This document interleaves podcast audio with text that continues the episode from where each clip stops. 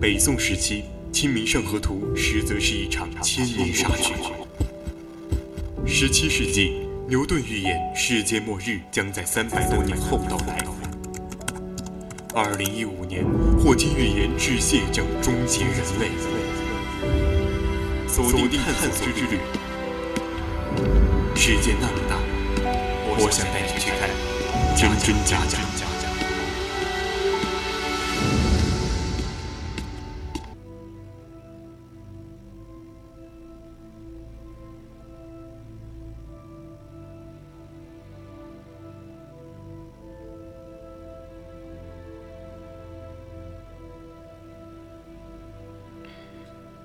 青春调频与您共享，亲爱的听众朋友们，大家好，欢迎您继续收听 VOC 广播电台为您直播的《百科探秘之探索之旅》。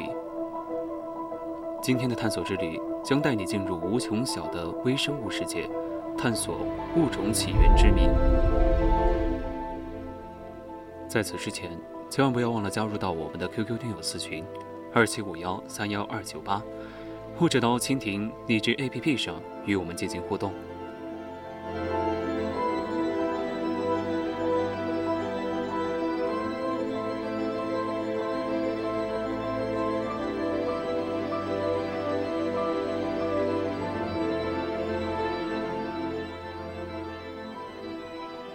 这是一个有关你、我，还有你的狗的故事。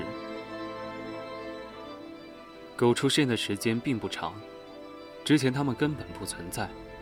现在它们有大有小，有宠物犬，有守卫犬，还有猎犬，任何你想要的犬种。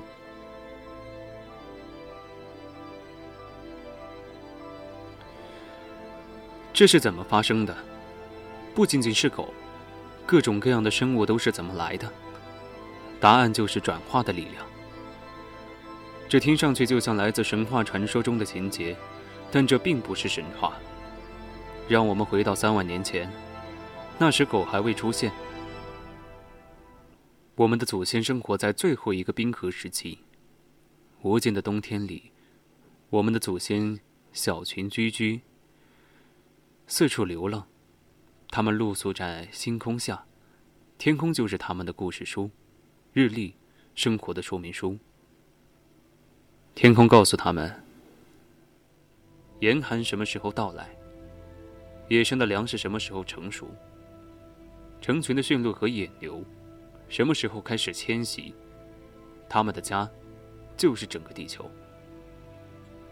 但其他饥饿的生物也让他们提心吊胆。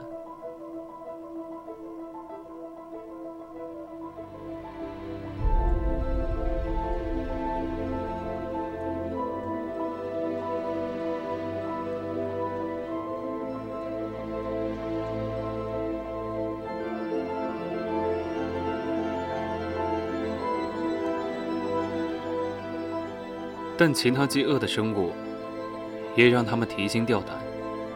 山狮和熊，他们和人为了同样的猎物竞争，而狼，则会夺走并捕食他们中最弱小的人类。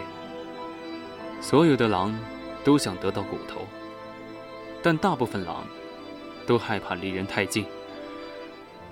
他们的恐惧起源于血液中高水平的应激激素，这是他们存活的关键。因为离人太近会致命，但是，一些狼由于自然变异，这类激素的水平相对较低，这使得它们不怎么害怕人。这种狼发现了它某一只祖祖先在一万五千年前想出的极好的生存策略：人类的驯养，让人类去狩猎，不要威胁他们，他们就会让你打扫它的残羹冷炙。这样进食更规律，也会留下更多后代。那些后代会继承你的性格，这种驯服的选择会一代代逐渐加强，直到野狼的这一分支进化成为了狗。你可能会称之为友好者的幸存，就像现在一样。这也对人类有利，这种狗不仅仅能够打扫食物，它们还能保证人类的安全。随着这种物种间的合作不断深入，狗的外表也在不断变化。可爱，变成了一种选择优势。你越可爱，就越有机会生存和传递基因给下一代。这种临时的合作，变成了日益加深的友谊。看看接下来会发生什么。让我们离开两万年前遥远的祖先，去更近一些的冰河世界的间隙看一看。气候发生了变化，推动了进化，人们开始定居下来，不再流浪。世界上出现了一些新的东西，聚落，人们仍然打猎、采集，但是现在他们也会生产食物和衣服。农业出现了，狼已经用他们的自由换取了稳定的食物。他们已经放弃了择偶的权利，现在人类为他们挑选配偶。人们会杀死那些不能被驯化的狗，那些咬人的狗。繁殖那些讨人喜欢的狗，他们养育那些服从他们命令、能打猎、放牧、守卫、搬运、能陪伴他们的狗。狗每一次产子，人们就会选择他们最喜欢的小狗，一代传一代。狗就这样进化了。这种进化被称之为人工选择或者育种。把狼变成狗，是我们人类第一次把进化掌握在自己手中。从那时起，我们就一直这样做，以塑造我们赖以生存的植物和动物。在宇宙的一瞬间，仅仅过去了一万五千年，亦或两万年，我们就把灰狼变成了我们现在爱着的各种各样的狗。想一想。每一种你所见过的狗，都经过人类的雕琢。我们最好的朋友、最受欢迎的品种，都是近几个世纪才被创造出来。令人敬畏的进化力量。他们把贪狼的狼变成了忠诚的牧羊犬。他们保护着羊群，把狼赶走。人工选择把狼变成了牧羊犬。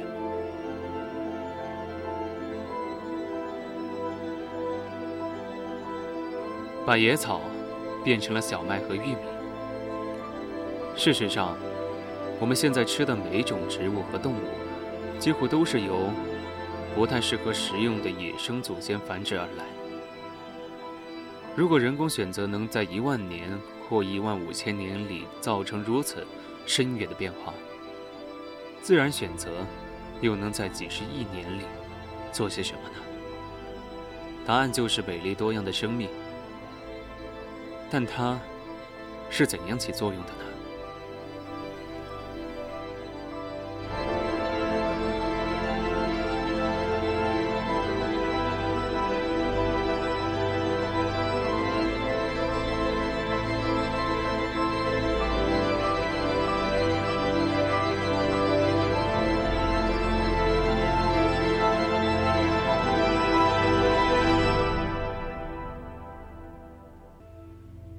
看起来也许不像，但我们在过去的两百万年里，一直都生活在冰河世纪。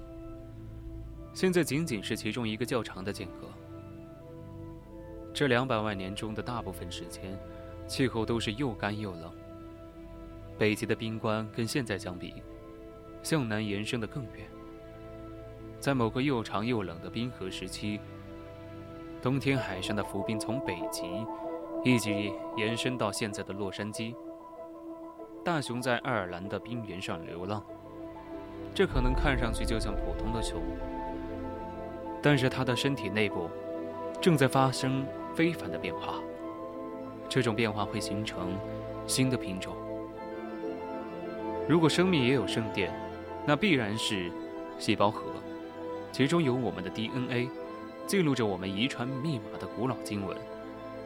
由所有生命都可阅读的语言谱写。DNA 形似一条扭曲长梯，或双螺旋形。这个长梯的阶梯由四种更小的分子组成。它们就是基因字母。基因字母的不同组合，拼出了给所有生命的指令，告诉他们如何生长、移动、消化、感知环境、愈合伤口和繁衍下一代。DNA 的双螺旋是一台分子机器，由千亿个原子部件组成。一个 DNA 分子内的原子数目之多，可以与一个星系内的恒星数目媲美。狗的 DNA 也是如此。还有熊和其他所有生命。我们每一个生命都是一个小宇宙。DNA 信息从一个细胞传至另一个细胞，从上一代传到下一代，都经过精心复制。一个新的。DNA 分子诞生始于解链蛋白。解开双螺旋双链，把结体打破，在细胞核内的液体中，基因字母分子自由的漂浮着。每条螺旋单链复制出它丢失的另一半，最后得到了两个一模一样的 DNA 分子。这就是生命复制基因，并一代代传递下来。当一个活细胞一分为二，每一个细胞都带走一份完整的 DNA，有一种特殊的蛋白质，较堪这一过程。只有正确的基因字母才能被接受，保证每个 DNA 的准确复制。但没有什么是完美的，偶尔也会出现一些校对疏漏，基因结构因此出现了一些小小的随机改变。一头熊的卵细胞。出现了基因突变，一个如此小的随机事件，将产生极为深远的影响。这个突变改变了控制毛色的基因，它将影响这头熊的下一代。大部分的突变是无害的，有一些是致命的，但极少数只是纯粹偶然，能产生有利于生存的关键改变。一年过去了。我们的这头熊已经是一位母亲了。因为突变的原因，它的两只幼崽中有一只天生是白色的。当幼崽们成长到可以独自探索世界时，哪一只小熊更可能悄悄地跟踪猎物，不被发现呢？在雪地里，棕熊一点六千米外就会被发现。白熊不断繁衍。并把它们独特的基因传递下去，然后不断重复。经过几代的繁衍之后，产生白毛的基因已经在整个北极熊族群中传开了。产生深色毛发的基因在雾泽天境中不断失败。基因突变是完全随机且不断出现的，但环境更偏爱那些对生存有利的基因。环境自然的选择了那些更适合生存的生命形态，而这一选择过程绝对不是偶然。这两只熊类族群经过地理隔离和数千年的时间，进化出其他不同的生理特征，它们变成了不同物种。这就是查尔斯·达尔文的物种起源想要表达的意思。一头熊是无法进化的。熊的种群经过数代的繁衍得以进化。如果北极的冰圈因全球变暖不断缩小，北极熊很可能灭绝，它们将被棕熊所取代，因为棕熊更适合如今森林退化的环境。这是一个和狗完全不同的故事，没有四则干预它的变化，相反，环境自己做出了选择。这是通过自然选择的进化，科学史上最颠覆的概念。一八五九年，达尔文首次提出这一理论的证据，因此引起的震动从未平息。为什么？我们都能理解，我们和猿猴有同一个祖先，这想法给人带来了阵阵不适感。没有比乱七八糟的亲戚更让人尴尬的了。我们的近亲黑猩猩。在公众场合的举止总是极其不雅。人类想要与这些亲戚划清界限的想法是可以理解的，传统信仰中的一个核心前提是，相对于其他物种，人类是被特别创造出来的。不难理解这种想法的立足点，这让我们感觉与众不同。但如果我们和树木也有亲戚关系呢？这又会让你作何感受呢？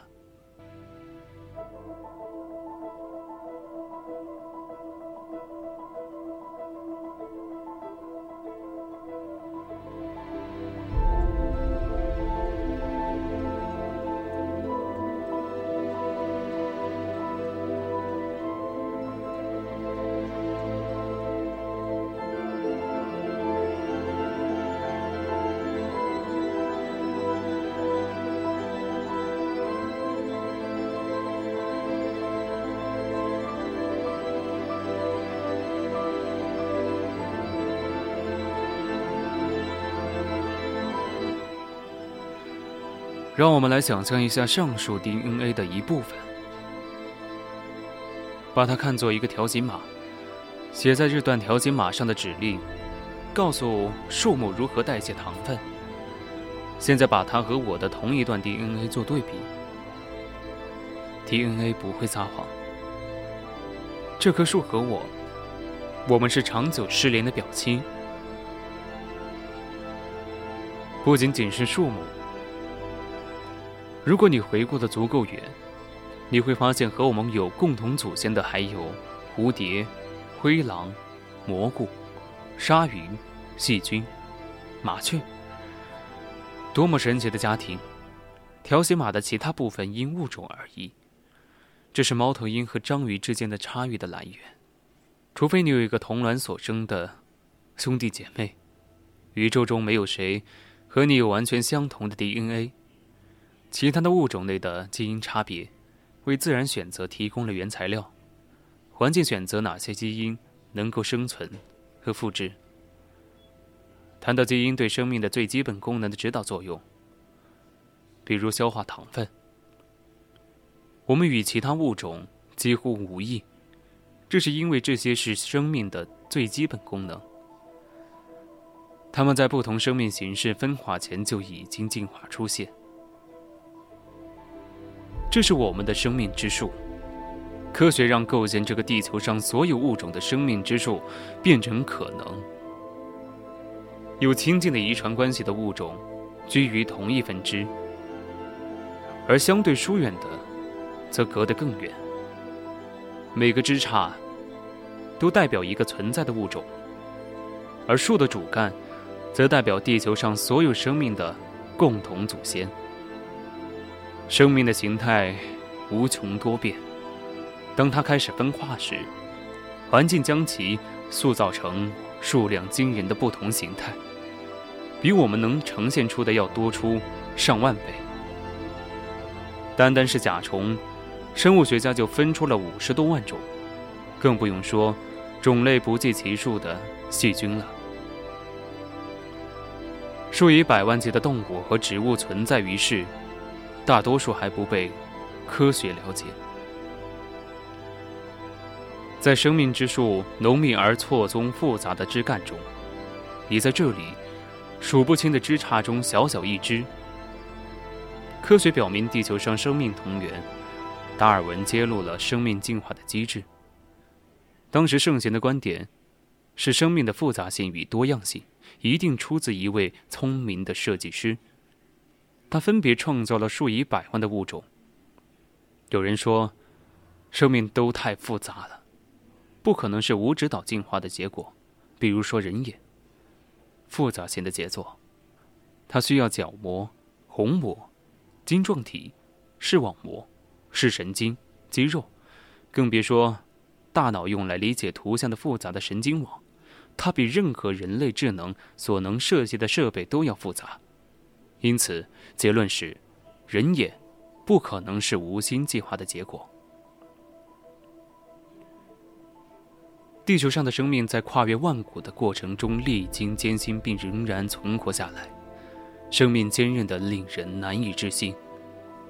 我们总在意想不到的地方发现它。至于那道未命名的走廊，是留给以后的。我知道有一种物种，可以生活在沸水或在坚冰中，可以十年不喝水，可以裸露在寒冷的真空，且充满强辐射的宇宙中，并毫发无损的回来。缓步类动物，或称水熊虫。无论在最高的山顶，还是在最深的海沟，它都同样自在。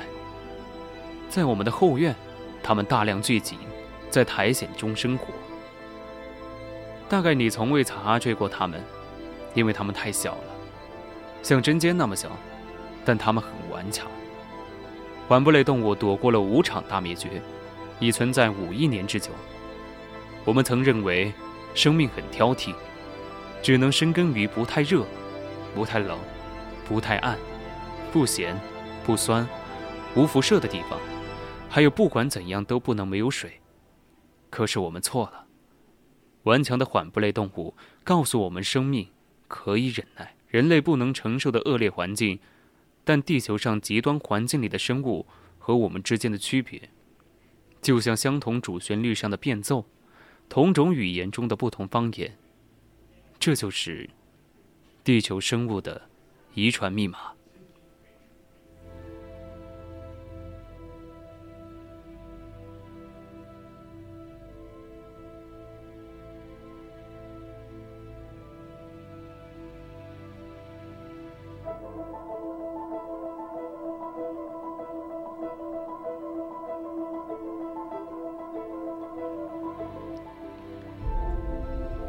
这一期的探索之旅到这里就结束了，我是主播陈林森，希望你们喜欢我的节目，我们下期节目再见。